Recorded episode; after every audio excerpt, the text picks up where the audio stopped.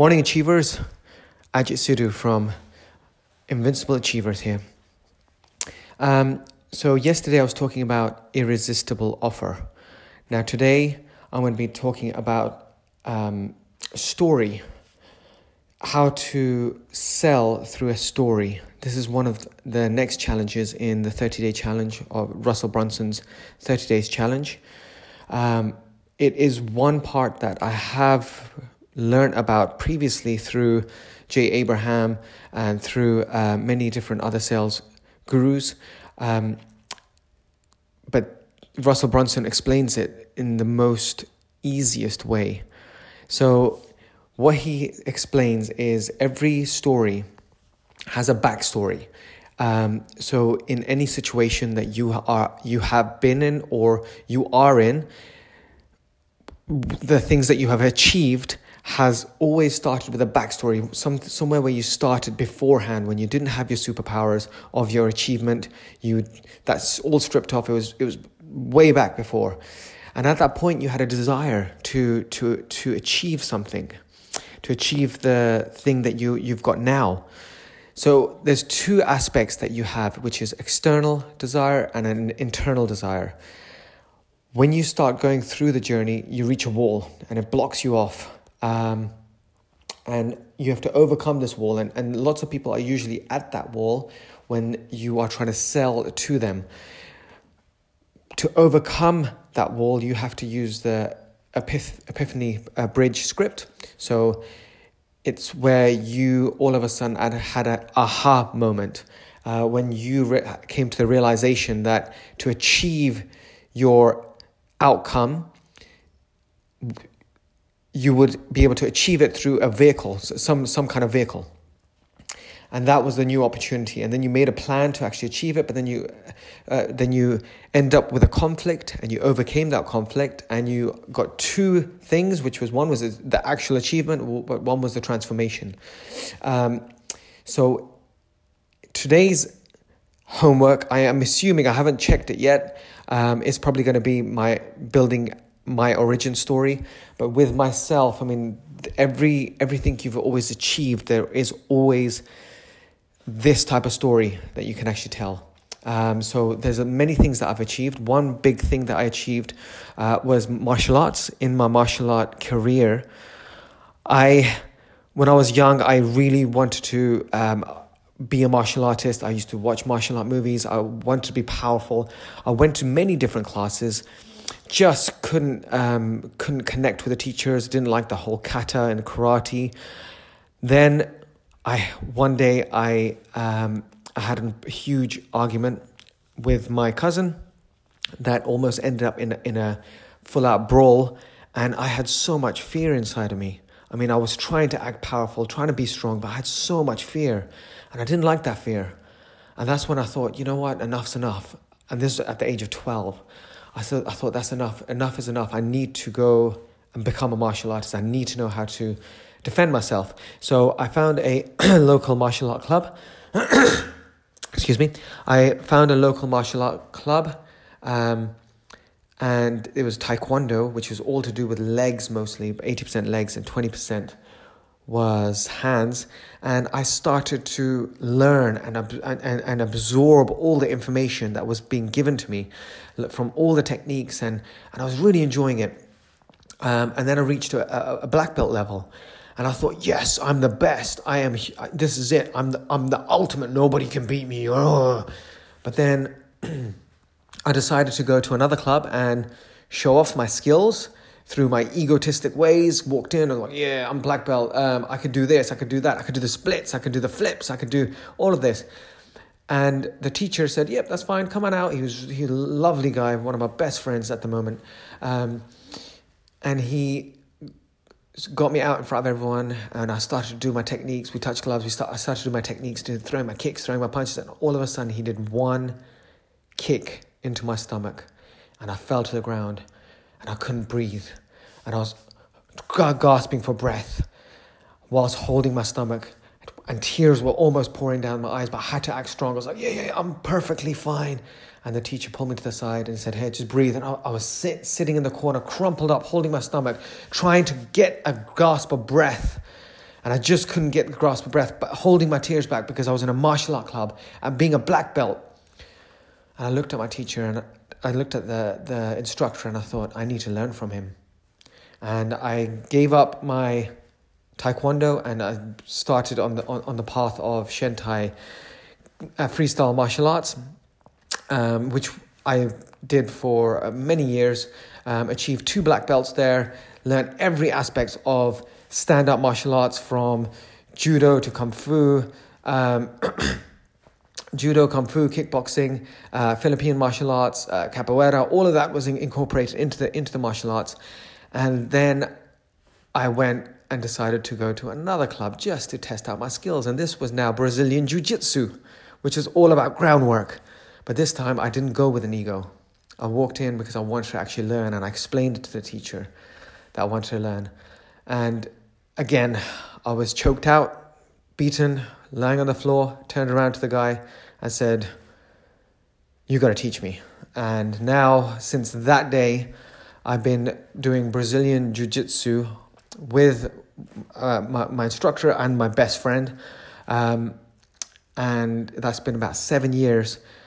But I've achieved martial arts excellence, but I also achieved humility. And that was the, that was the key humility because people that turn into black belts, they always think, yeah, I'm the best. Um, I've achieved, but the true achievement of getting a black belt is becoming humble, and that comes back. That comes back to. That comes back to what we do in our everyday life. Every single time we go on a journey, we always go on this path to achieve. We always want to want to get the end goal, but it's the journey that transforms you. Because when you start off, just like when you start for business, just like myself, when I started a business, it's all about the money. I need to make money, i need to make profit. Keep going, yeah. I'll be rich. I'll be driving in a Lamborghini. But then, as you're going down the journey, all of a sudden, you realize that it's not about the money. It's about adding value. And it, this has happened to me over and over and over again until I came into the nursery world where I decided I'm just going to go and add value. I'm not going to even do it for the money because I know what's going to happen. I'm going to go down this path and then I'm going to want the money and I'm going to reach a wall where I'm going to, I'm going to be having an internal conflict with myself thinking I can I can cut costs and I can uh, reduce wages and I can get new staff or I can add value and increase the staff's uh, knowledge and spend money there increase the resources that the children have spend money there give more be there more make it the best and that's the path that I've. I think every entrepreneur always goes down that route, and it's all to do with humility. You will have to be humble to achieve.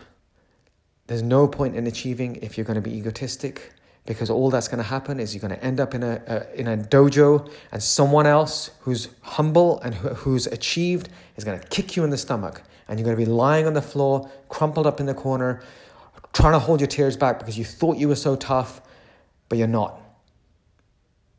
But that's because your ego just got kicked. Humility never gets kicked. Humility, you get kicked in the stomach, you jump up, you say, Thank you, let's go, keep going, let's keep moving forward. And that's what achievers are. That's what you guys are. That's what we are. We are achievers, but we add value. We add value to people's lives. We add value to everyone we touch. We add value to our business, our relationship, our health. We are achievers. We're going to keep moving forward, and you guys are all going to have a fantastic day. Thank you so much. See you tomorrow. Bye. Good morning, achievers. It's Ajit Sidhu from Invincible Achievers. So, today, this morning, I woke up and I did my reading. Um, and also, I've started to listen to a new Audible by Michael Hauge, The Hero's Two Journey. And what I've learned from my reading this morning, which was from the Expert Secrets, and also listening to Audible, was The Hero's Two Journey. Now, every single movie, every single script, most scripts, 90% of the scripts, fantastic scripts of the Hollywoods, um, they all go through this Heroes 2 journey. The way the di- director, the screenwriters actually set out the story is they have a, a, a chart in front of them and they draw out the character, the main character that's going to be in the story. And they, in the first 10%, they let everyone know about the, the character of this person, what type of person they are, um, and what they desire, what, what, what they actually want to achieve they also have an internal conflict that they would have. Um, and from there, the first 10%, the character, we should be able to have two of five of these things to build rapport, which is either the character needs to be a, a victim, in jeopardy, likable, funny, or powerful. Now, from that, it transcends to the person, the character actually leaving their place, just like, um, just like in uh, the movies Cars. He had to at the beginning he was uh, racing, racing along.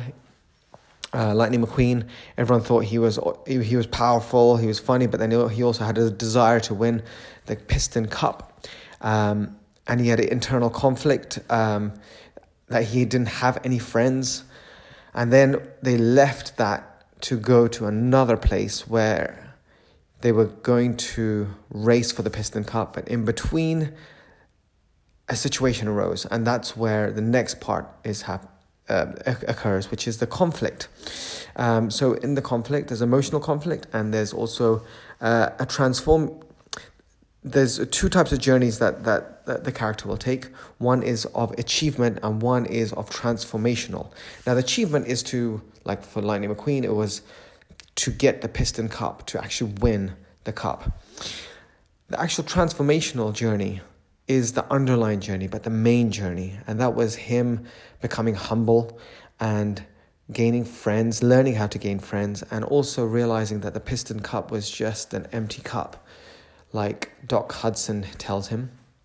Um, and at the end, when he is about to achieve his desire, to, um, he actually stops at the finish line and goes back and pushes King through, which is his second journey, which is transformational. And that is so vivid in the movie.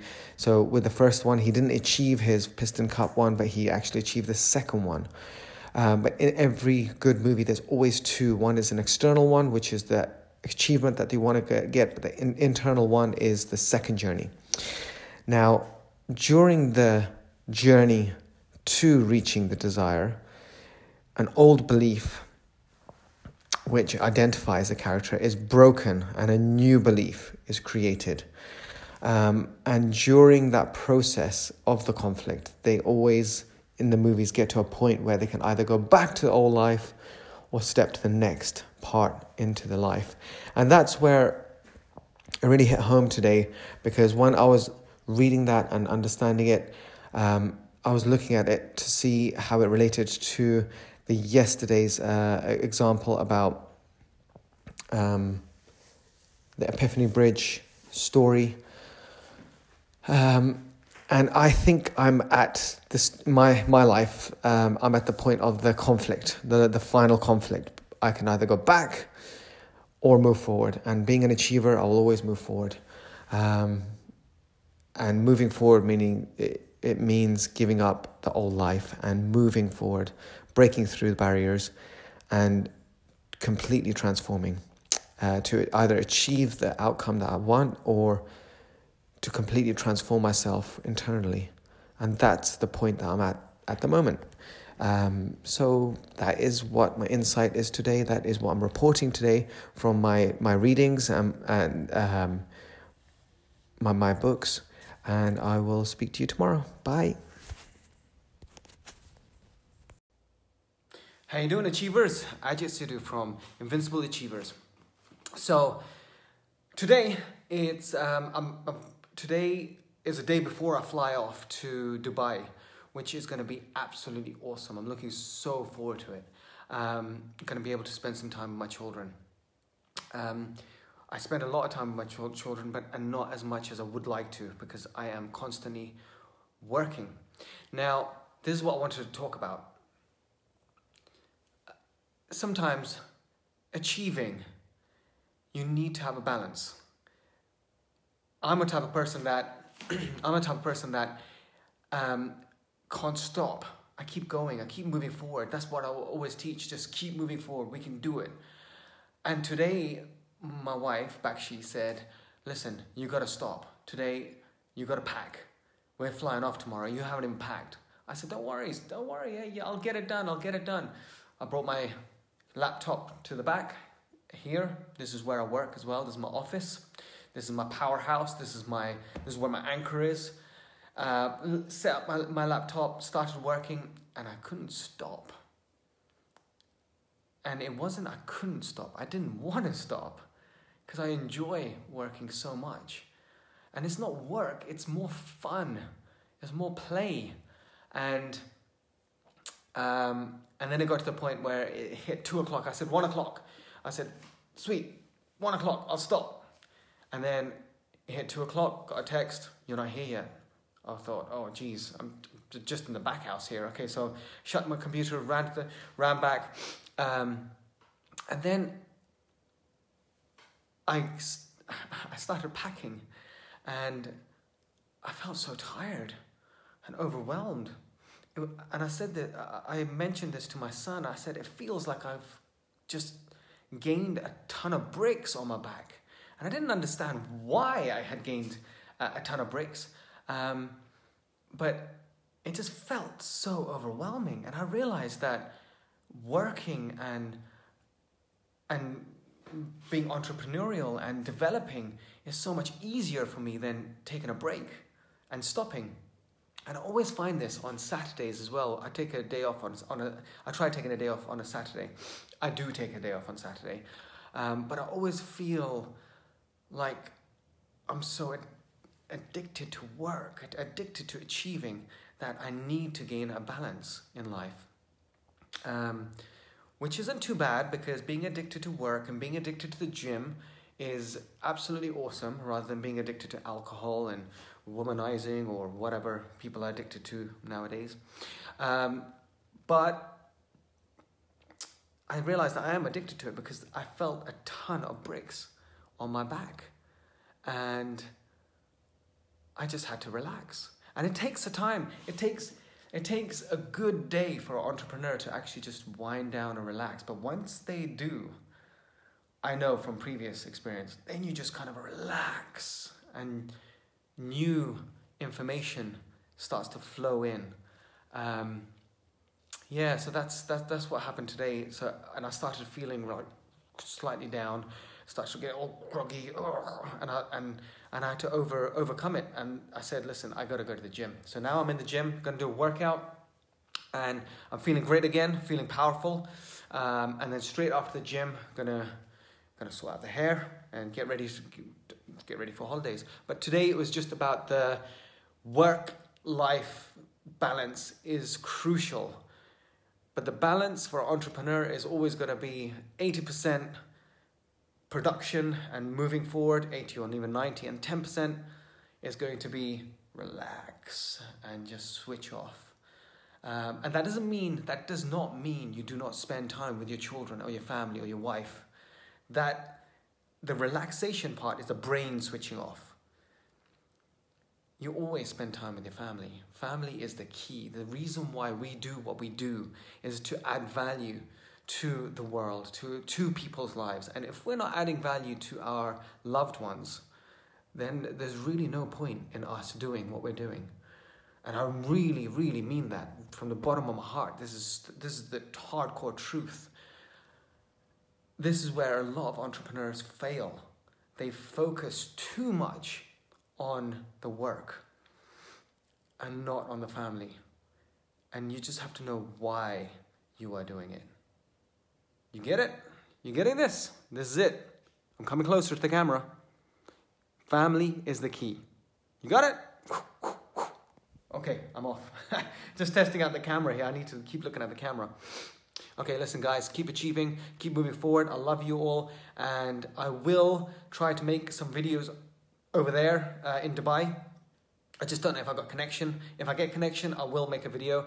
Um, but I'm kind of getting used to this, and I'm loving it. And I'll see you later. Bye. Good morning, achievers. Ajit Sidhu here.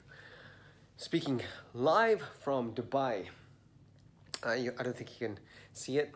Um, if you are watching on Facebook, uh, if not, it will be the one the podcast. Um, today, what I wanted to talk about is uh, patience. Being on a holiday with the family and synchronizing with everyone, it's so important. The only way we can synchronize with our family is through patience. And I learned the art of patience when um, I lost my voice at the age of 12. At the age of 12 to 18, as I have mentioned previously, um, I lost my voice. I went to India with my father um, in the hopes of building my confidence and um, and being able to be alone from the family, just with my fa- father. And as we went to India, I was um, I was walking in the fields, and as I was, it's a very strange story, and I don't think there's anything related to this, um, but. The, in the fields, there was this white thing on the floor, and I, as I kicked it, I thought, "What is that? It looks like a ball." And as I picked it up, I looked at it; it was a skull, and I dropped it. And I was like, "Ugh, disgusting!" And I started wiping my hands. Um, but that from that point on is when I actually lost my voice. Um, I don't believe in black magic, but it was just coincidence, co- coincidence that it actually happened on that time. Now, from losing my voice, my confidence, whereas well, I went with my father to gain confidence. My confidence completely disappeared from the age of 12 to 18 just because people could not understand me. Um, I was speaking with a lot of hand gestures. Um, sound was coming out in my head. I was actually speaking correctly, but from my voice, it wasn't coming out properly. But what I realized is I needed patience. At that time, when you speak to someone, it's like when you have a bunged up nose. I've got a slight bunged up nose today. When you have a bunged up nose and you can't speak properly, and people say, What? What? Can you say that again? What? Say that again? That is um, annoying and frustrating. And to overcome that on a consistent basis, to have that on a consistent basis and to overcome it, I had to build my patience. I had to slow down. I had to start emphasizing my words. And it was only at the age of 18 when I went into um, martial arts Shentai club and I got kicked in the stomach and I was lying on the floor, crouched over, that I realized at that point that um, I had to be humble, and humble plus patience is what got my voice back. And maybe it was a journey that I had to go through to actually get my confidence and humility. Um, it's like what they say if you ask, you shall receive. And sometimes when you ask, you don't understand the journey that you will be taking.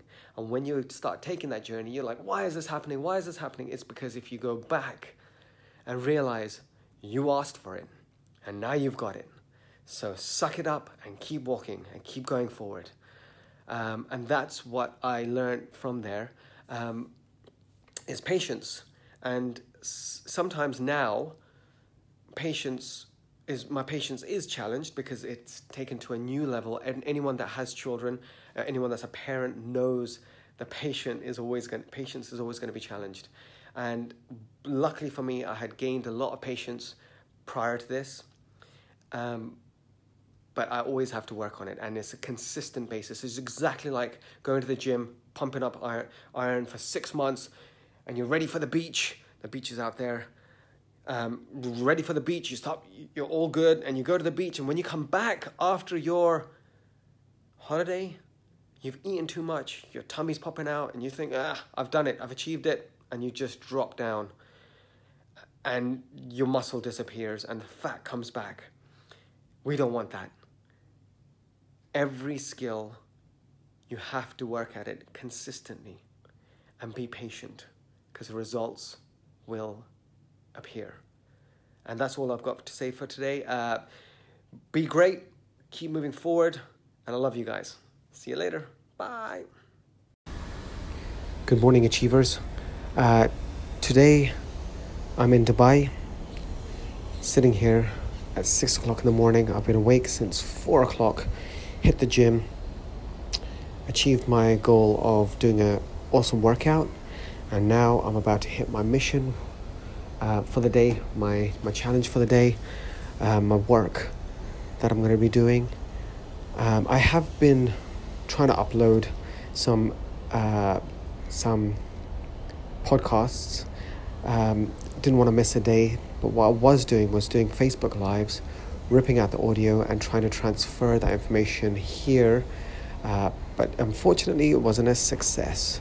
So now I am doing a separate feed. I've just done a Facebook Live, and now I'm here, just quickly sharing the information that I have gained today uh, when I say gained, it's always just a reminder because everything that we, all of our experience and everything that we have is um, something that we have already inside of us and it's gone in our subconscious. And sometimes it's, it's great to be reminded and it comes back to the conscience, change slightly and put back into the subconscious um, so it can be utilized much, much, much better. Um, so today, it, the information that I wanted to share was, and this is a reminder for me as well, is about being a guardian to your mind. It's so important to be a guardian of your mind. Every single day, we watch the TV, adverts, news, um, social media, news feeds. All of this information is being fed to us, and this information has been has been done in a way where marketers have companies have spent millions to be able to program you to actually think in certain ways especially with adverts. Um, with the news with the news watching the news i mean we shouldn't even be watching the news. We should be reading the news the read that the news that we want to read watching the news or seeing social media as you're flicking through the information goes in to our head and, and it manipulates us and changes us on the way we think. And we have to always stand in guard of our mind. Um, just because if we're feeding our mind with negativity, then our outcome, our results that we have will be a negative, negative one. And this is so, so important information um, that I I practiced uh, four years ago. I I was here in Dubai. I made a decision. I made a decision that I was going to give up all news, all new social media, everything, and I wasn't going to watch adverts, which I did. I actually said to myself, "I'm going to do it forever," and I went on this mission. Uh, but during that time, I've been I have so much more uh, time for myself because my mind wasn't preoccupied 90 80 to 90% of my, my mind was freed up just by giving up all social media and giving up all news. And I was able to think the way I would like to think and not the way everyone else wants me to think. And from there, I was able to learn and take courses and read more, um, read more books, and to actually analyze my brain. It was actually like like in the I, I said this to my wife. I said it was it's like because she asked me how what does it feel like to not always grab your phone and look through social media and and, and, and start looking through um, the information scrolling scrolling scrolling and realizing that 15, 15 to 20 minutes to 45 minutes has, has just passed and i said i tell you what it feels like. It feels like in the movie superman when he flies up into space and he looks down onto Earth and he can see it from thousands and thousands of miles above and nobody else can see it. That's what it feels like. And when I was used, when I speak to people or, or I spoke to people at that time, they would say certain things. I knew where they were coming from because it was it wasn't truly them. They were getting information, false information, because there's so much false information out there, and we just have to be guardians of our mind. And um, the the the sequence of my life has led me to come back into social media because the time had come now to actually share this information, share my life experience, because in everyone's life, as they're try- as they're achieving, they reach a plateau, um, and as you reach higher levels, you every single person reaches this plateau, and the information that I w- I've been given by my mentor Russell Brunson, he said that we need to share this information that releases it to the world, and that allows more information to come in, and it's so true. Since I've been publishing almost every day for the past two weeks or a week and a half or so, I've kind of like it's like cleaning up your your room. Your room is is t- un, is is messy and there's clothes on the floor and toys on the floor and well, some people might not have toys on the floor, but I do. um, and then you have your books and and all of a sudden it starts to get organized. And once you start getting organized, that's when the magic starts happening and more information starts coming up coming in and the realization that comes in but also you learn through teaching and that's what i'm doing as i'm as i'm just putting this information out on the podcast i'm learning. I'm learning. And it's reminding me the information that i've got. Because once the information goes to the subconscious you act upon it every single day but you don't realize why you're acting upon it until it's heard again. And this information is my is 99% in your subconscious already and it's just being brought up by listening to this and you're able to shift it around make it better and push it back down and plant it back so, uh, into the soil so it can grow into a bigger tree. Um, and that is the, the, the information that I would want to share today. Um, it's not a very long podcast today just because I need to hit my mission and it's my son's birthday today, and I would like to be there when he wakes up and sees his room completely decorated um, for him. So I'm going to go now. Keep achieving, keep moving forward, and take care of each other and add value. Love you. Bye. Good morning, achievers. Uh, I'm still in Dubai. Uh, it's morning here. I've woken up super early to actually do the work. I got lots of work to do. Yesterday was my, my son and my wife's birthday.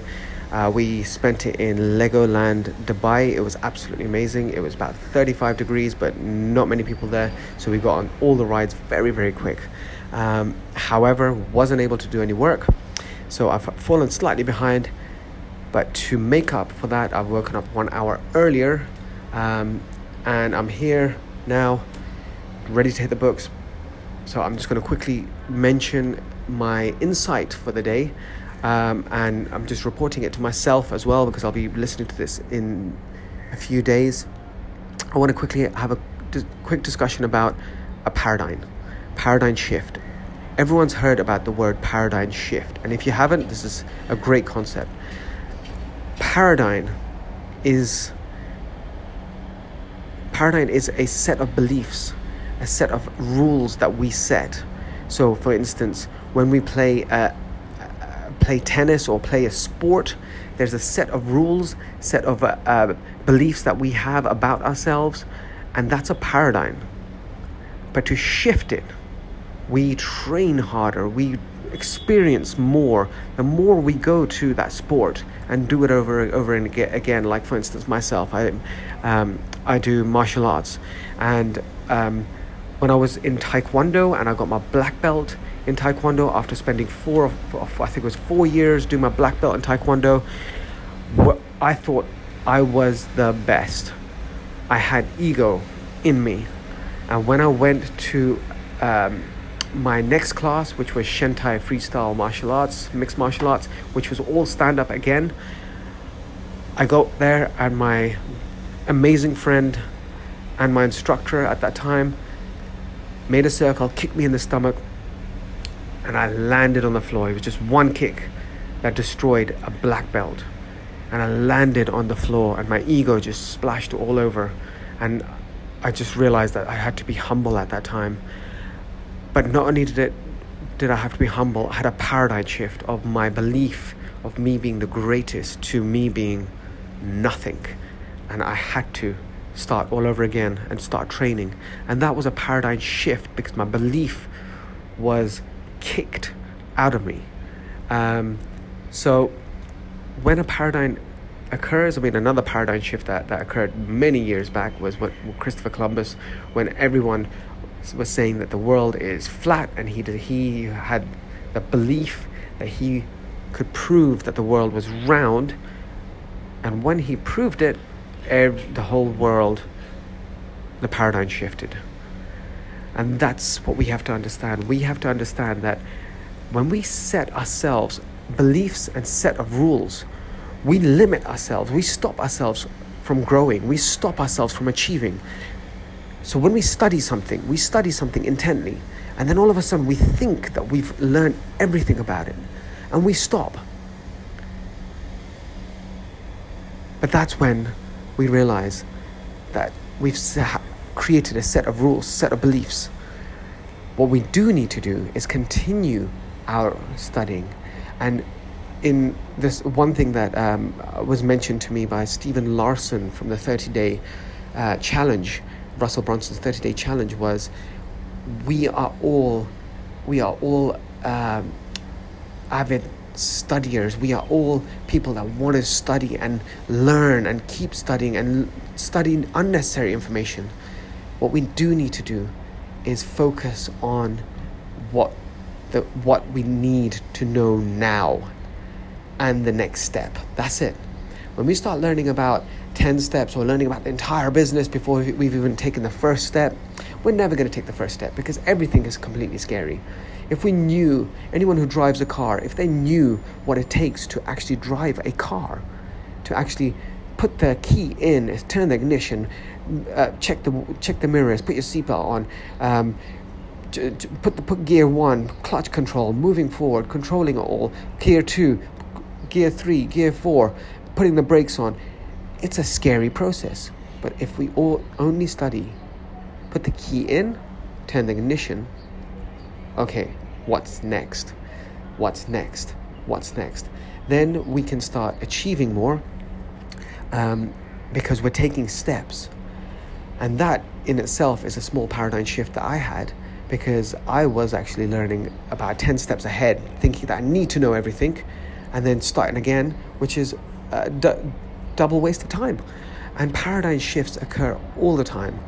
Um, and I've just done a, a, a, pod, I've just done a Facebook Live where I do explain this in depth in um, my Facebook uh, called um, Invincible Achievers. So, with the paradigm shift, I previously mentioned that compassion that we have, when we have compassion for someone, that is us understanding that everyone has had their own experiences in life.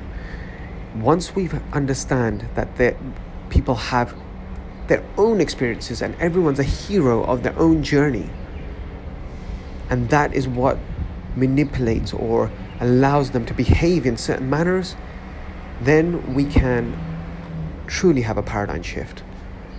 It's just like uh, the example that um, um, uh, Stephen Co- Covey, I think, he mentioned. Um, he mentioned in, in his book, I, th- I, think that's his name. I never remember names. It's unfortunate.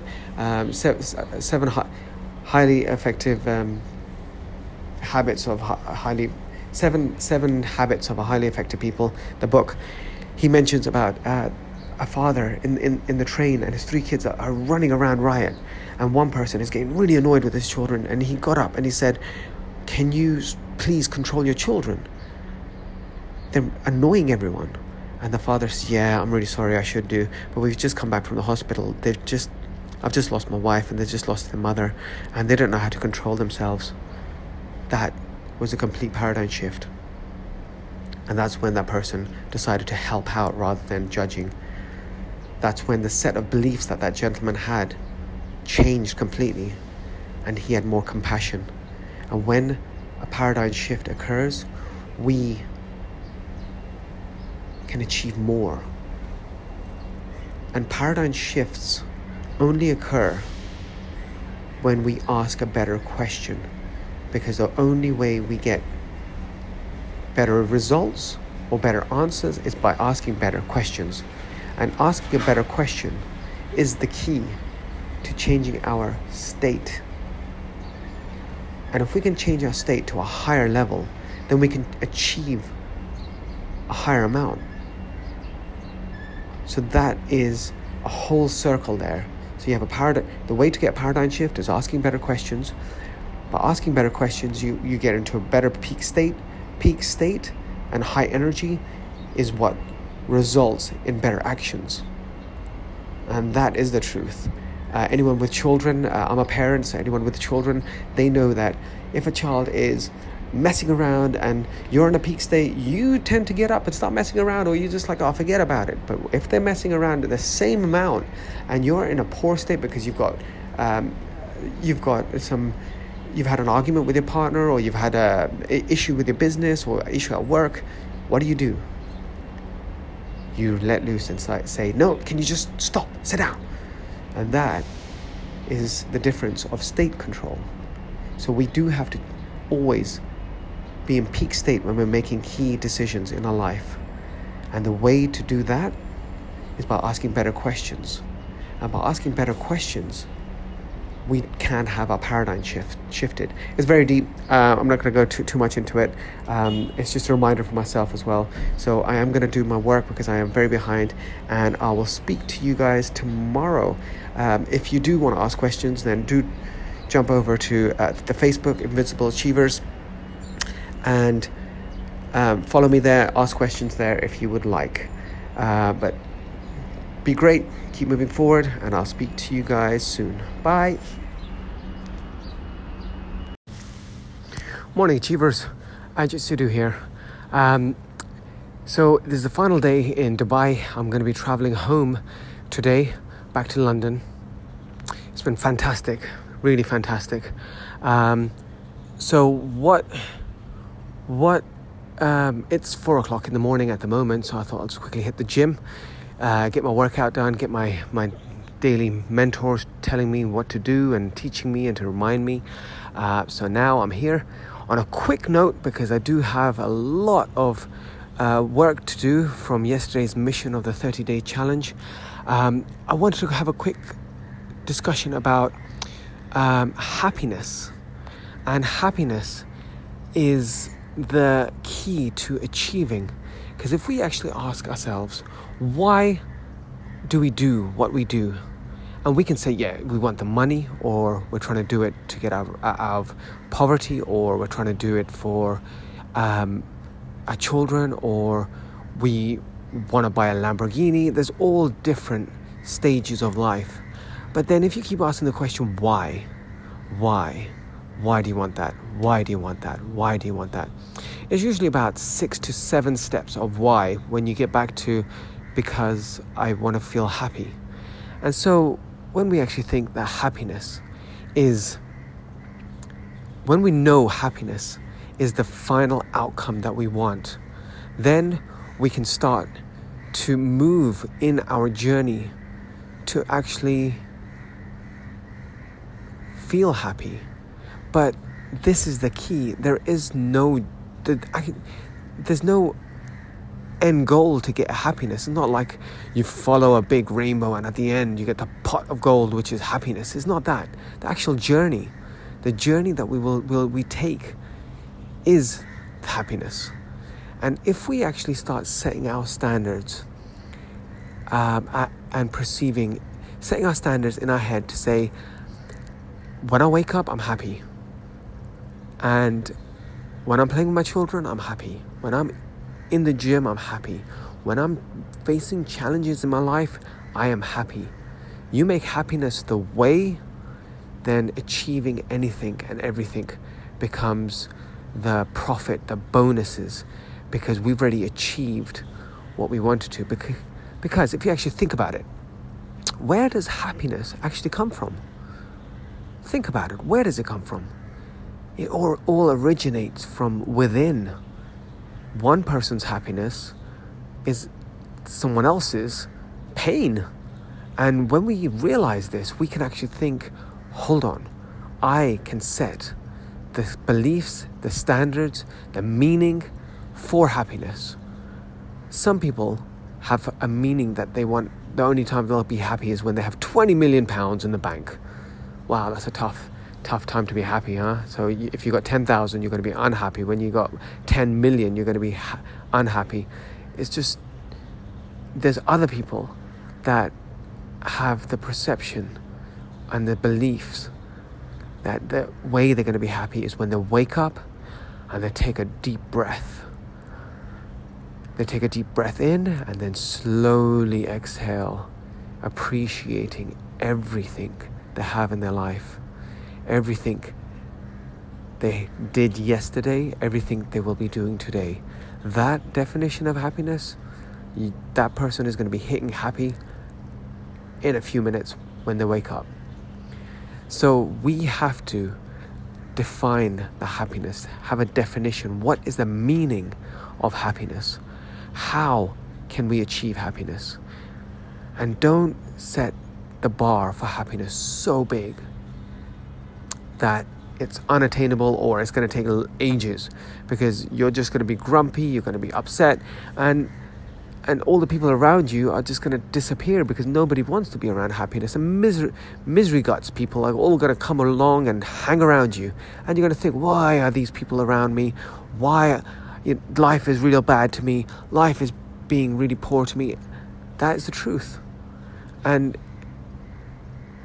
people might be thinking, oh yeah, Ajay, but that's not the truth. But it is. Anyone, any time in my life when I've been in hospital, almost on my deathbed, three times in my life. That's, that's that, that'll be for a different time, a different podcast. That I'll, I'll mention those little stories. I've always got to the point of happiness and realizing how life is absolutely awesome. And then once gratitude comes, that's when the true power comes of happiness. And we have to set the meaning that, of happiness. And from there, we can build our empire. We can create happiness for others. We can be happy just walking from one place to another place that is a message that I want to give to, to everyone. That's a message that I want to give to myself. That's a message that I would like to leave for my children in the future. Happiness is the way, there is no end result. But the second thing is, and this is something I need to practice on a consistent basis. I'm 99% of the time, 95% of the time, I'm happy inside there's that 5% of the time when I forget and I get into the, the, the horrible state and, and I have to catch myself and bring myself back. But the second point is we actually have to show it. We actually have to show the happiness, and that's being cheerful. So, being happy inside, you can be happy but have a, a grumpy face on. And people think, wow, you're grumpy. You okay? You okay? You okay? People always ask that. And, and, and, and to be honest, I get asked that. And I'm like, yeah, I'm absolutely happy.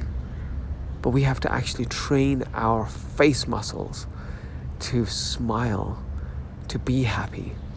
If we're actually training our face to constantly be sad and a mouth down and a big frown on our head, then as we grow older, those muscles will become stronger and your face will become like that. And you don't, we, all of us don't want to grow up to be grumpy old men and women. We want to be cheerful, and that is the key. Um, and also to wait, going back to my other podcasts when I mentioned about paradigm shift, um, it's just changing the beliefs. A paradigm shift. A paradigm is a set of beliefs that we have, a set of standards, a set of rules. If we just change that, we'll have a shift. Because what if we could be happy all the time? What if life can be so joyable that when we wake up we are ecstatic? What if we start using the words that mean amazing, excellent, fantastic, joyful, cheerful to us? What if it's possible? And if it is possible, then don't we have the right to actually be cheerful and be happy and to become happy when the outcome and the goal that we're trying to achieve is happiness.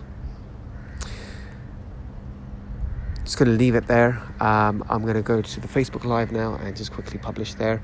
Um, and I'll see you guys. I'll speak to you all tomorrow. Have a fantastic time. Keep moving forward and add value to everyone around you and be happy and cheerful. Bye. Morning, Achievers. Ajit Sidhu here. Back in London now. Um, it's I believe it's six thirty in the morning. Um, the children have been awake since four o'clock because of the time difference. Um, but today I just wanted to do a quick, quick, quick talk about um, environment. The environment that you set yourself uh, will result in how much you achieve. Um, we went away on holiday to Dubai, really nice, enjoyed ourselves, really connected with the children. When we came back, we came back to a building site. Um, we had small jobs of renovations, uh, painting job that was meant to be have finished, meant to have been finished before we came back, but we came to a building site with plugs sticking out, paint all, the walls all wet, the doors um, all wet, the dust everywhere. Um, our area, that it, one of the rooms was meant to uh, be affected, but the, they had left the doors open and it was dust everywhere. Um, and coming back from the airport immediately in that environment and cleaning up made it a stressful time. And when stress hits the children, they wanted to play with their toys. They couldn't play with the toys. It was all dusty. They couldn't go to the to any of the rooms because the plugs were all sticking out, and it was a dangerous environment. They started arguing. They started to fight. Now, in that scenario, how can you, we excel and move forward? We're, we're, we're, we're stopped by the conflict, the environment. So what we need to do is this the lesson from here is we need to analyze environment, see if it's a mess, see if the people that we're hanging about are they are they throwing their mess into our mind. We need to analyze this constantly and stand guard um, in, of our mind, but not only our mind, but our, our external environment, our outside environment. We need to look at it and see is it, have we set up our envir- environment for achievement, for success, or is it a mess and uh, that's going to create conflict in relationship or with your family, uh, or is it a dangerous environment? We need to analyze this because because if we want to achieve anything in our relationship, in our health, in our learning, in our education, we need to make sure our environment is set up that way. Um, I'm just speaking slightly lower because the dust has affected my throat, and um, the children are upstairs running around. They should be coming down any second. Um, but that is something that we need to analyze. Uh, set up your environment for success. And that's what today I just want to have a quick discussion about. Um, but yeah, have a fantastic time today. Just look around yourselves, see where you are at this moment of time, and see what you can do to make the environment much better so we can start moving forward to, to achieving the small goals that we've set uh, but the bigger goals is the happiness and the, the environment that you're in will create your happiness as well. Um, and that is something that we need to remember. Have a fantastic day, um, and I'll speak to you tomorrow. Bye.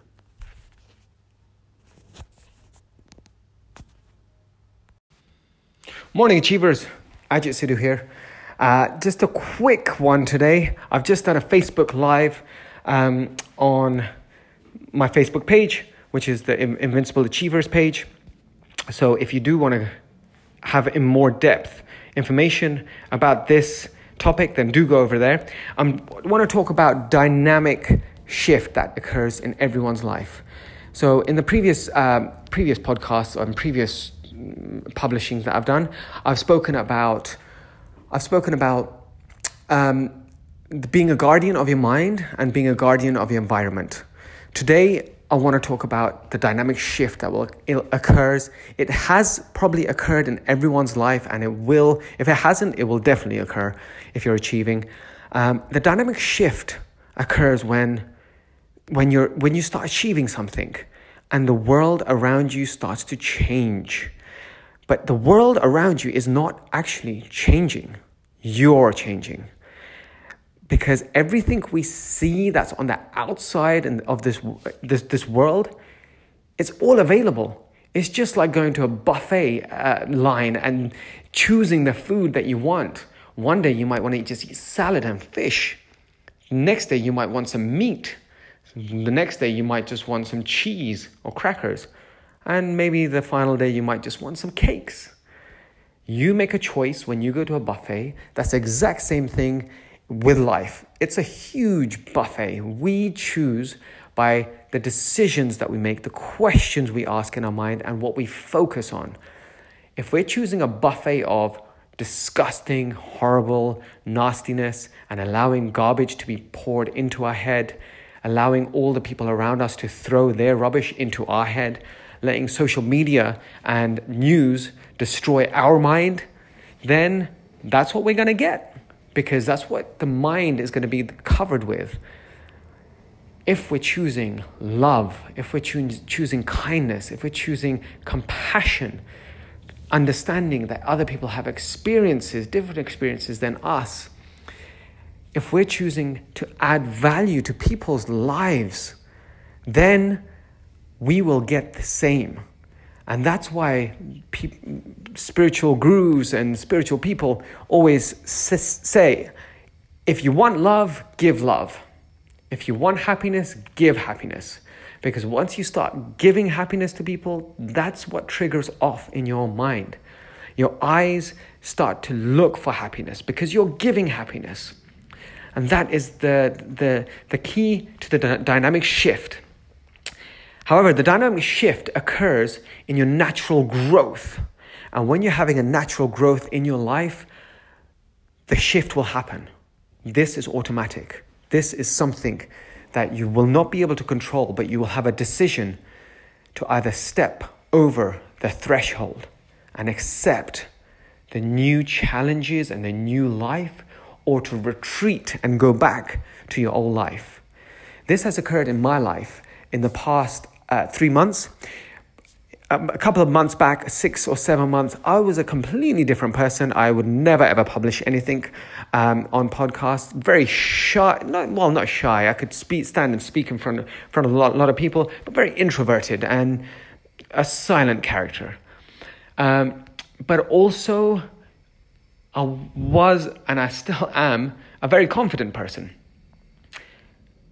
I wanted to go to Tony Robbins Business Mastery for a very long time, and finally I made a decision, paid the money, booked the tickets, went. That was the biggest challenge in my life just because I had, since my children had been born seven years ago, when my, my first birth of my son, I had never, ever left his side for more than a day. And he had been with me for three days, sorry, two day, three days, I believe, and then my wife, who was working part time, would take him for two days plus one day on the weekend when I would work, and then on the final day on Sunday, we'd have a family day. So we were dividing and conquering, um, but I had never left him.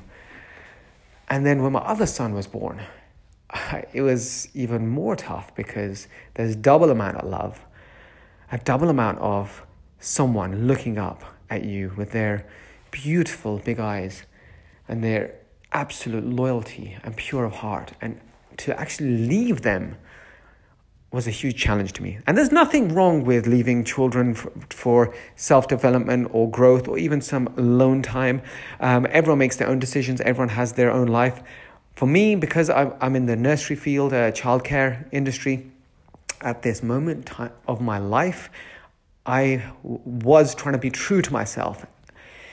And I didn't want I didn't want to leave my children. But then I made a decision knowing that this will be an investment within me and within the future of my children. Um, and on that, I went. I stayed in uh, Rotterdam in a room by myself. I was like a military man, waking up early, making my porridge, having my cucumbers, packing my bags the night before, actually. All my bags were packed. I would run all the way to the actual uh, theatre, the auditorium, where Tony Robbins would be presenting from nine o'clock in the morning. So I would be there good at 7.30 to try to get the seats right at the front. But when I get there, I would study for an hour and a half and I would end up getting the seats at the front and I would watch Tony Robbins and listen and learn from nine o'clock in the morning till 12 o'clock at night. And anyone who knows Tony Robbins, he does not stop. He is the, the man, the machine, the soldier, the warrior.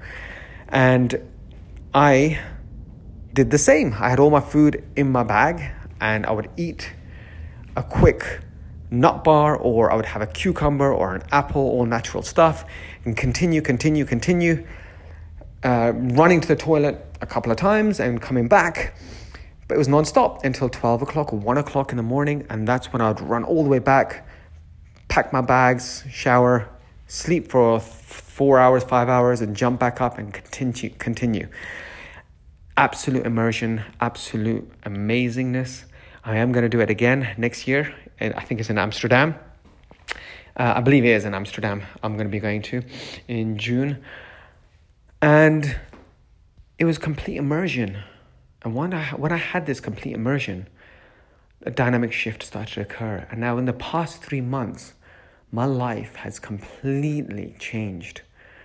Before, I used to be going to work every single day. And now I'm actually working from my gym with a fold out table and a fold out laptop table on top. Um, I do this whole standing up work. And um, every hour I do a quick routine and jump back in. I've started to work on my business rather than in my business. So I, am I'm, I'm available on phone or on the laptop on Skype.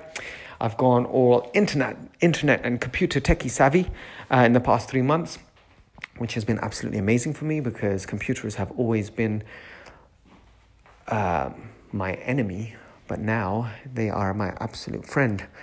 And with this change, what has happened is my world has changed. And now, when I look around and I analyze and I see and I look at people, it really starts to hit home how much change has occurred. And this is where actors and big business people or big shifts occur in their lives and they have this dynamic shift and they end up leaving their partners or they leave their family or they leave their friends and then you have the friends or family in the media back chatting about the actor or the businessman saying oh he got too arrogant and he left and he did this and or she did that.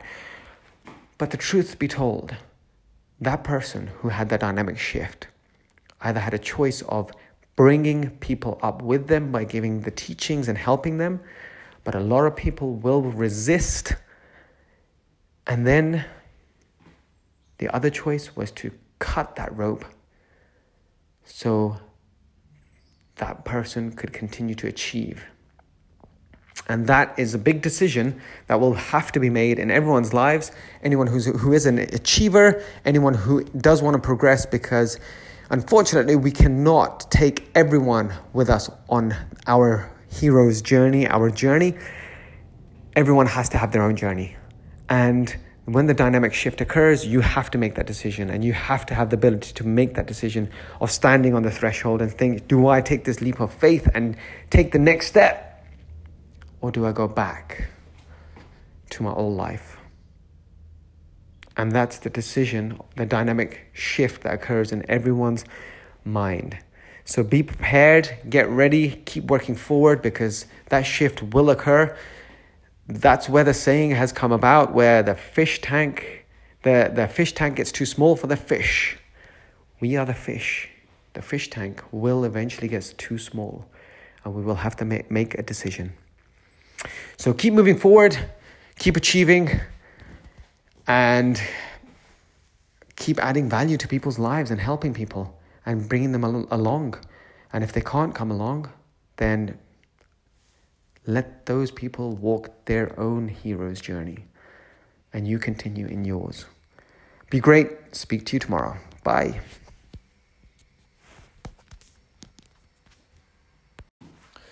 Morning, Achievers. Um, just spent uh, about 25 minutes doing a Facebook Live uh, on Invincible Achievers uh, Facebook page. Um, so I'm just going to do a brief one here. What I wanted to talk about today was um, a satisfaction conviction. Now, that's a term in marketing that I read this morning, and after I read this terminology, I had a huge amount of brain dump that occurred, and that's my terminology, brain dump. Um, it was a huge download of information that came into my head, and I just wanted to share this information with you because I think it's so valuable before it gets lost with all the daily grind. Um, so, satisfaction conviction is a term in marketing which means satisfying the customer to a point uh, before they purchase that they can't say no. So, like for instance, some companies would give a trial period. Now, a trial period um, is like a 30 day money back guaranteed. Now, with a 30 day money back, money back guaranteed, that's a trial period. But to actually have a satisfaction conviction, now that is saying you, you have 30 days money back guaranteed, plus you get to keep your products, um, or we'll give you interests will, on the money that you gave us, or we'll pay for your postage and packaging to send it back. Um, Amazon do that that that uh, very well. Satisfaction, conviction, and a lot of companies like Next do that as well, saying order the products, try them on. If they're not if they're not doing well, just ring us up and we'll come and collect it from your house. No payment needed. That's cool. Satisfaction, conviction, and that allows you to take that step over but when you break down the word satisfaction conviction, it basically means giving more, adding value. And we can relate satisfaction conviction to all parts of our life because every interaction we have with people when we're doing a podcast or we're speaking on Facebook Live or just having an interaction with um, our family or, or, or family members or, or with our children or at work with our colleagues, we should always be giving 100% more than 100%. Um, and if we're giving more than 100%, then we are actually creating a satisfaction conviction for the person or for the job that we're doing because when someone else comes and hears about this, they're going to come to you because they're going to know they're going to be getting more. So satisfaction conviction is in your in your client's mind should be a trigger off in their mind saying, "Wow, they are really losing out here." How are they even able to do this? And that's something like Tony Robbins and Russell Brunson and um, Jay Abraham, all of the all of the, the, the top speakers all give this. They give they add value. When you add value to someone's life, they give so much more than we can give them. I mean, the small amount that we can give Tony Robbins, Russell Brunson, or all the other men- mentors, the highly mentor, mentor people, is money. But what they're giving is so much more information. They're changing lives, and we can do that in a start off small, and it, it might catch fire by adding value. And the other thing that I was I was talking about was the hundred percent. When I was young, and I used to do tasks. I used to do tasks in a in a silly manner, as children would do. Um, I would want to play. I would want to go outside, uh, but my parents would give me chores, and I would do a quick chores, um, a quick sweep of the floor, a quick hoover of the floor. And my parents would always say, "Are you satisfied with that? Are you proud of that?" And I'll be like, "Uh, yeah, I'm proud of it." But then, then, what they would always say is, whenever you work, if you're working for a pound make sure you're giving two pounds worth of value. If you are working, if someone assumes that you should be working 100%, you should be giving 150% or 200%. Because if you are only giving 100%, and now this is where I hope that anyone listening would get a paradigm shift. And if you don't know what paradigm shift means, go back to my previous podcasts. Paradigm shift. A paradigm is basically a set of beliefs that everyone has about certain things uh, or certain things that they can do, um, a rules that they set. A shift occurs when it is broken, is completely changed. Um, the point where if anyone's done, uh, um, if anyone has jumped out of a plane or I don't know what the word is, where you get the rope and you go down down the hill side of a mountain. When you're on the edge, you're looking down, or when you're on the edge of the plane, you believe that you can't do it. There's fear that blocks you. There's all the set of rules and, and beliefs that you might splat on the floor.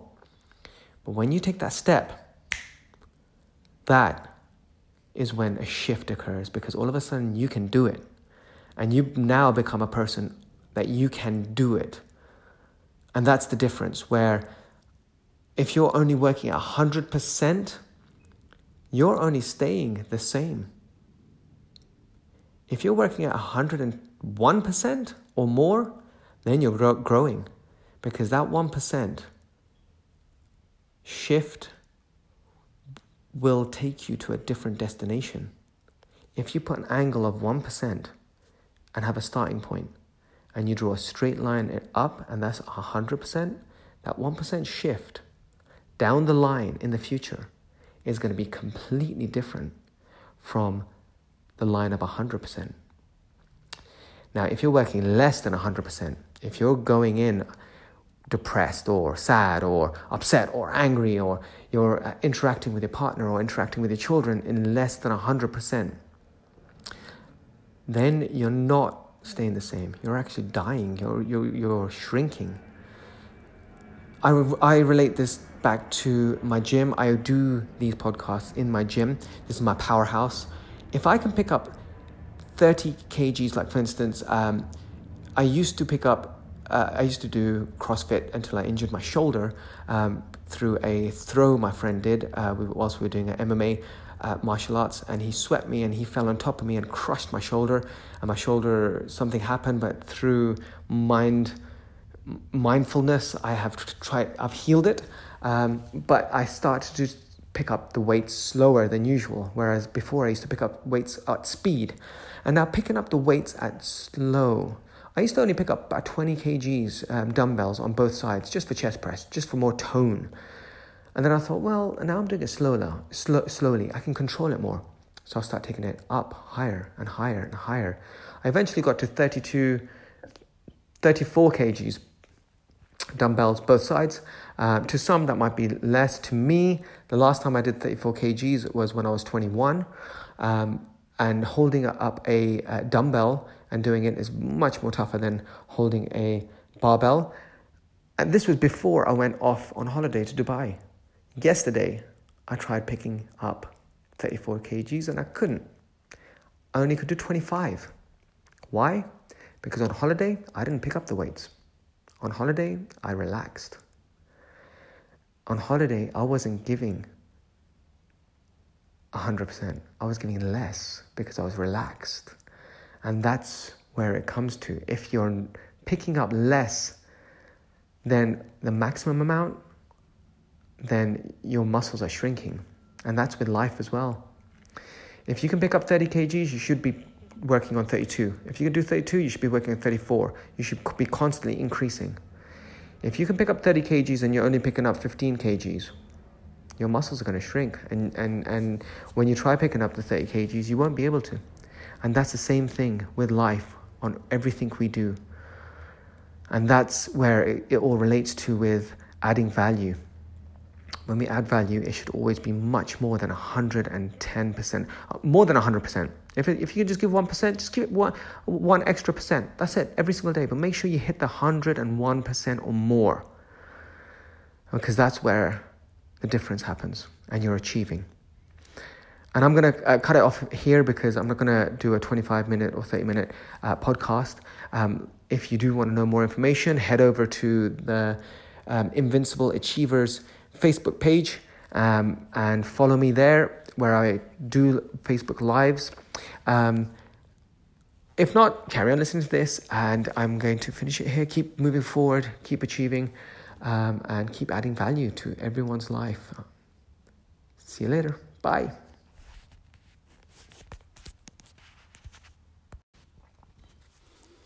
How you doing, Achievers? Ajit Sidhu here. Um, I had just ha- had a quick meeting with uh, one of my leaders of my company, and we were discussing branding. And branding is branding is um, m- branding is not understood by many companies. Branding is a hard thing to do when you own a company. Um, people think branding is colors and uh, font types and um, clothing. That's not the true meaning of branding. The foundation of branding is emotion. What emotion do you instill or give when people see your logo or see your colors? It's like, for instance, Virgin. When you see Virgin's uh, logo, they you immediately know that it's going to be great customer service when you see a, a different um, uh, the example that we discussed with Starbucks, when you see that logo, you you immediately think socializing and spending time with friends. Um, and they might not have the best coffee or the best product, but the atmosphere, they were the first to create that atmosphere. And that's where they have the brand of hanging out after work with your colleagues or with your friends and having a, cu- a cup of coffee, that's the brand. We have to always think what is our brand and how can we how can we how can we influence the emotions that goes with it the brand that we're trying to create at the moment um, is slightly different um, and that creating a brand takes a long time because you have to put a lot of procedures in place. You have to get the core correct, and everyone has to be doing what you want them to do. So, for instance, like Disney, Disney is the happiest place on earth. That's the brand. When you see Disney, you feel happy. But every single person that works there always has to have a smile and always has to be pleasant, and they always have to uh, be be um, be presentable and uh, being be able to help. That is what brand Disney has created. Um, even when you watch the watch the movie um, Disney movies, you get the feeling of happiness um, and joy. So that is where where branding is very important. But then you bring it back to your own life. We as individuals walk around and we don't brand ourselves we don't actually look at the brand that we're creating. Your name is individual to yourself. So the brand that you create is has to always be assessed. Are you going to be the happy one? Are you going to be a powerful person? Are you going to be a helpful person? Are you going to be adding value? This is something that you need to think and create because if you don't create it, then you're not measuring it, you won't be able to know what people think. You have to create your own personal brand on purpose. Being happy is one thing, but having joy is another. Do you have a smile on your face? Or are you grumpy? Or are you angry? That's the emotions that we have to always be thinking, and that's where branding can start from yourself. And if you do have a company, you can actually instill that type of brand in everyone. Um, and you just have to always look at that um, and measure it and do it on purpose. Because if you don't do it on purpose and you're not measuring it, then you're allowing people to, you're allowing the environment to uh, create your brand, and you might not like what you become and what people think of you. Um, so achieving anything, we always have to be looking at ourselves the achievement there is an external achievement outside achievement that we're all trying to trying to uh, move towards but there's always two that two heroes journey. One is the external but the internal has to always be assessed as well because the big big one the inside journey is the biggest one and every single person is on a path of a of becoming a hero of their own story. But if you do not look at the internal journey, then the external out, outward achievements is not going to be enjoyed as much as it could have been. I'm going to leave it there. Um, have a great day. Keep moving forward and speak to you soon. Bye.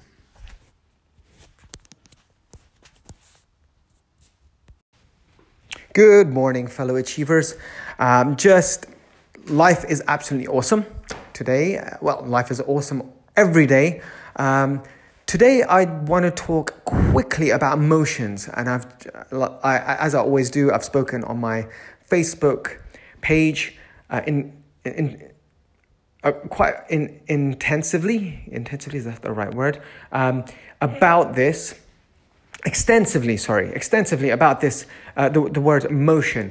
Now, when people think about emotions, what tends to happen is we naturally go towards the negative side of emotions.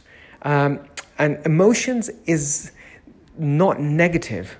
Emotions, I think 80% of, of um, our thinking of emotions, of sadness, depression, um, overwhelm, anger, is due to the fact that social media and the news and all of that, the way they make the sales is through negative emotions. So naturally, we have been trained at a young age to, to have these emotions classified as negative. But what emotions are, are, are actually, if you go down to the core, so if you peel away all the onion layers and go back to the middle, uh, the, the, the actual core, emotions are kind of like your very own sports commentator. And I call emotions life commentator. But if we classify them as a sports commentator, what tends to happen when we watch sports is the commentator tells you every single move the person is doing and sometimes even tells us what they, what they should be doing and how they should be doing it. And that's what emotions are. So when emotions, when we're having awesome emotions and we're feeling great and we're, we're having this pleasurable moments, that's our life commentator in our head saying, This is awesome. Keep doing this. This is pleasurable. Just keep doing it. Keep doing it. Keep doing it. However, when we have our negative emotions, what tends to happen is because we don't know what the actual emotion is, we start to feel and wallow in that emotion and it takes us down in a spiral. And as we start going down this huge stairways that spirals downwards, going down into the pits of hell, what happens is everything that's always been negative or anything that we've classified as not great rises from the pits of hell and engulfs us. But if we had just stopped whilst we're going down that spiral and said, What is this emotion? Why am I feeling this emotion? All of a sudden, we would have slammed on the brakes because awareness is the key to stopping any emotion. Once we're um, aware that our life commentator is actually saying, Whoa, you're feeling overwhelmed, you're feeling sad, you're feeling angry, you're feeling depressed, you slam on the brakes. And this is a technique that we use for children, for children that are younger than five, well, younger than 12. Um, but to train children that are under, under the age of five, when a child is throwing a tantrum or they're sad or they're upset in our nursery, what we tend to say is we say what we see. So if a child is angry, we say, Oh, little Tommy, you're angry.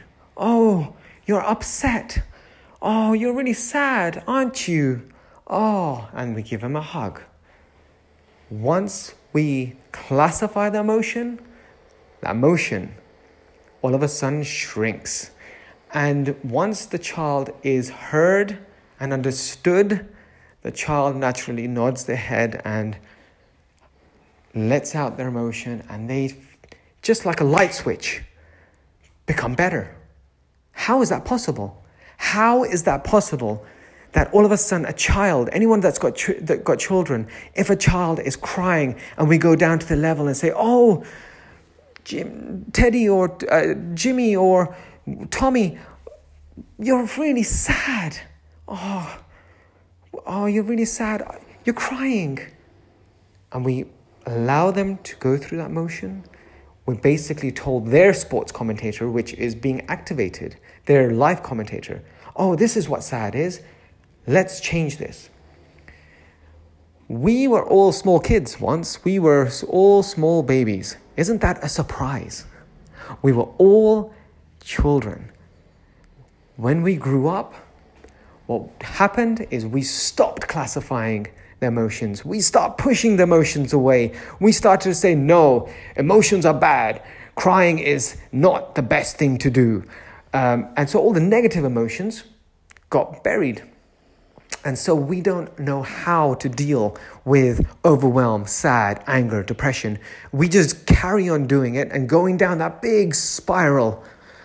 However, once we know and we say it to ourselves, oh, Ajit, I'm feeling sad. Oh, Ajit, wow, you're angry. Oh, wow, you are feeling overwhelmed. All of a sudden, You've listened to your life commentator. That emotion slams on the brakes and you halt. And at that point, you think, how can I change this? How can I go from this pain that I'm feeling into the awesomeness, the pleasure? And the, the, the life commentator will start telling you, this is what you need to do. That's how to do it. And it just takes practice. It takes practice because um, I've done it and I've done it over and over again and I see myself going down the little spiral and as you go down the little spiral it starts getting faster and faster and bigger and you and you need to put the brakes on and the only way the brakes are put on is by classifying the motion. Say what you see. Say what you feel to yourself. Listen to your life commentator. And that's, uh, the, the, the, that's what I want to have just a quick discussion about because in my life, uh, anyone that does know my, my life when I was uh, younger, uh, I'm just going to just tell this a quick story. When I was younger, um, I was overweight um, and uh, lack of confidence. And I wanted to build my confidence up and I wanted to lose the weight and I wanted to um, be part of a group um, so when I went when, to gain, gain confidence, when my father went to India, I went with him at the age of 11 or 12. And in, I, I previously mentioned in my previous podcast, I magically lost my voice. Um, it was almost like my vocal cords all got destroyed. And when I came back, nobody could understand me. And I had to go through many different procedures, surgical procedures, to try to get it back, which did not work. Um, and I, it was I classify it as six years of silence. Um, it was an absolute silence. I was mumbling and trying to talk, but in, it was silence almost because not many people understood me. Um, and from that, I had the emotions and the feeling of anger and not being heard. And I used to get into fights, three or four fights every single week at school with my friends. And uh, was one time when, when I had a fight with my older cousin that all of a sudden the emotion of fear came. And that's when I listened to my life commentator that said, You felt this fear? You felt this fear? And you, you, you would have been beaten and you would have been lost. You would have lost that fight. How can you make yourself feel better? How can you not have fear again? And that's the day that I, decided to uh, join martial arts, Taekwondo, and I trained very hard, pushing myself every single time I was there, um, breaking all limits, losing my weight, uh, building my confidence, um, and gaining my black belt. And from, from there, I, I had a sense of achievement. However, when I came out, well, I, I wasn't in anything, but when I had achieved it, I ended up having a, a, a, a, conflict, a fight almost And the fear came back, and the fear hadn't disappeared. And that's when, that's when I realized, I realized that the, the fear, which is false evidence appearing real, that fear is just an emotion. It's just a way of the life commentator to say, this is what you feel. Now, how can you feel better? And I had a choice of either bringing my fists up and going full out, or I could have actually spoken and, and resolved things and trying to make things better. And which one felt more pleasurable to me, I took. And that was to actually try to resolve it, to negotiate it, um, and to actually become friends with, with that person. And, and we did become very good friends. Um, and that is, that is, that was achieved by listening to life commentator. And we just have to remember the emotions that we feel have come from our little baby self.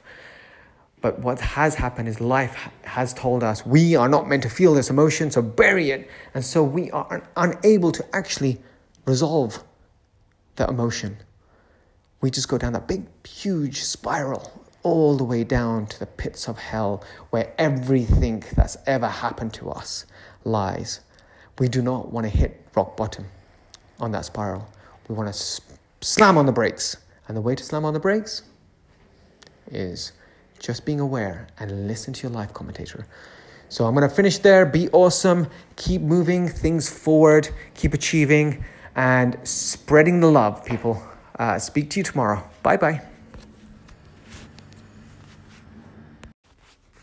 Good morning, everyone. It's Saturday and it's a beautiful day.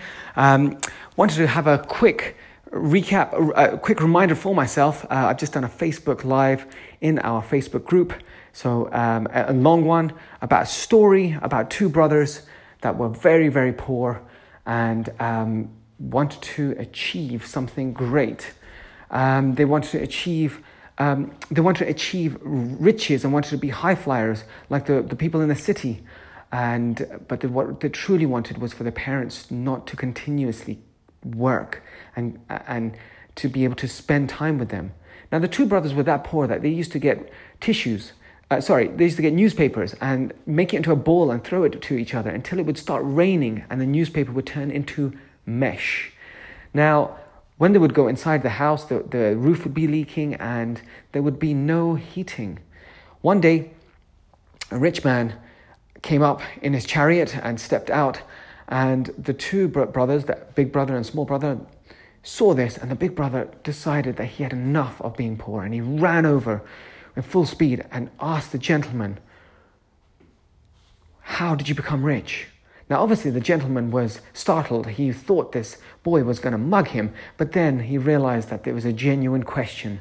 So he knelt down and said to him, If you truly want to know how to become rich, there is one secret that you must remember. And this is the secret. Are you ready for it? By that time, the younger brother had come running as well to listen to what was happening. And the rich man said, One secret that changed his world was if something is worth starting or doing, then start it and do it and never give up. Now, the big brother, he didn't understand this. He goes, Can you explain it more? I don't get it. What does that mean? And the gentleman repeated it. If something is worth doing, then do it. Start it. It doesn't matter if you're not good at it. Just start it and do it because you will become good at it as long as you never give up. And the gentleman stood up, smiled, put his hand on the boy's hair, ruffled it up, and said, Have a nice day, boys. And he walked off. The bigger brother got it.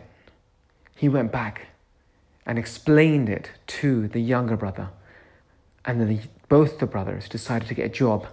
They got a job and they started adding value to people's lives. Ex- exceptional customer service, serving people, having a servant's heart. But whilst they were doing that, they were helping people when they were coming on their bikes and the bikes were broken. They were fixing the bikes up for them. Now everyone thought these you you brothers are so great at fixing bikes. Why don't you open up a bike shop or bike do something with bikes? And the two brothers decided that they would. They were young men now, and they decided to open up a bike store. And they started creating custom made bikes for anyone that would ask. However, the business was not successful. It was about to shut down. They were about to become bankrupt. They had no more money. They had put all the money into the business. The elder brother remembered at that point when they received a letter from the bank to say that they will be foreclosing, they will be uh, taking the, the shop off them. He remembered what the man had said never give up. If something's worth doing, just do it and never give up. And at that same point, at that same moment, the brother remembered, the big brother remembered a time when the the father had brought a piece of paper that he had found from outside and, and was making a hover by blowing it up. And the bigger brother had an idea, and he told the little brother, Let's do this. And they both decided to start working on, on something new, something the world had not seen. People deci- decided to laugh at them. People thought they were, they, were, they were silly. People thought they were, they were crazy. They start calling them, you guys, you, you brothers, you, what you're doing is wrong. Just don't do that. You just carry on doing what you're doing. You've gone crazy. I know you're, you're in tough times, but you guys are doing wrong. You are doing wrong. You are the wrong type of brothers. You are the wrong brothers. And that's when they unveiled their device, their wooden made with engine on it, propelled off a side and flying for 12 seconds. Everyone looked at this contraption.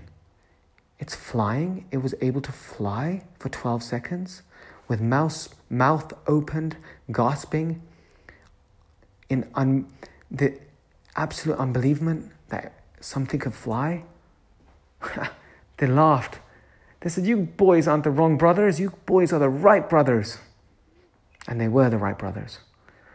And they fixed up their contraption, made it better, were able to make it fly for two hours. And that was the birth of the first plane by the Wright brothers.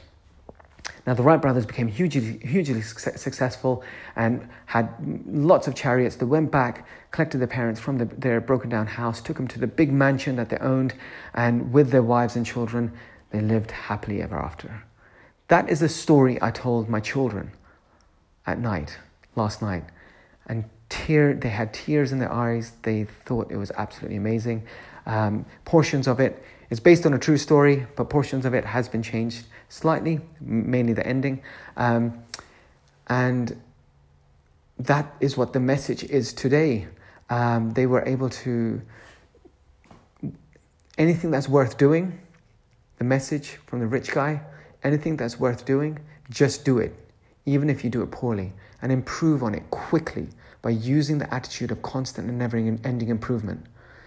There's two things that hold us back is lack of knowledge, but that's not an excuse anymore because we can Google stuff and we can go on the internet um, and research it and find the information.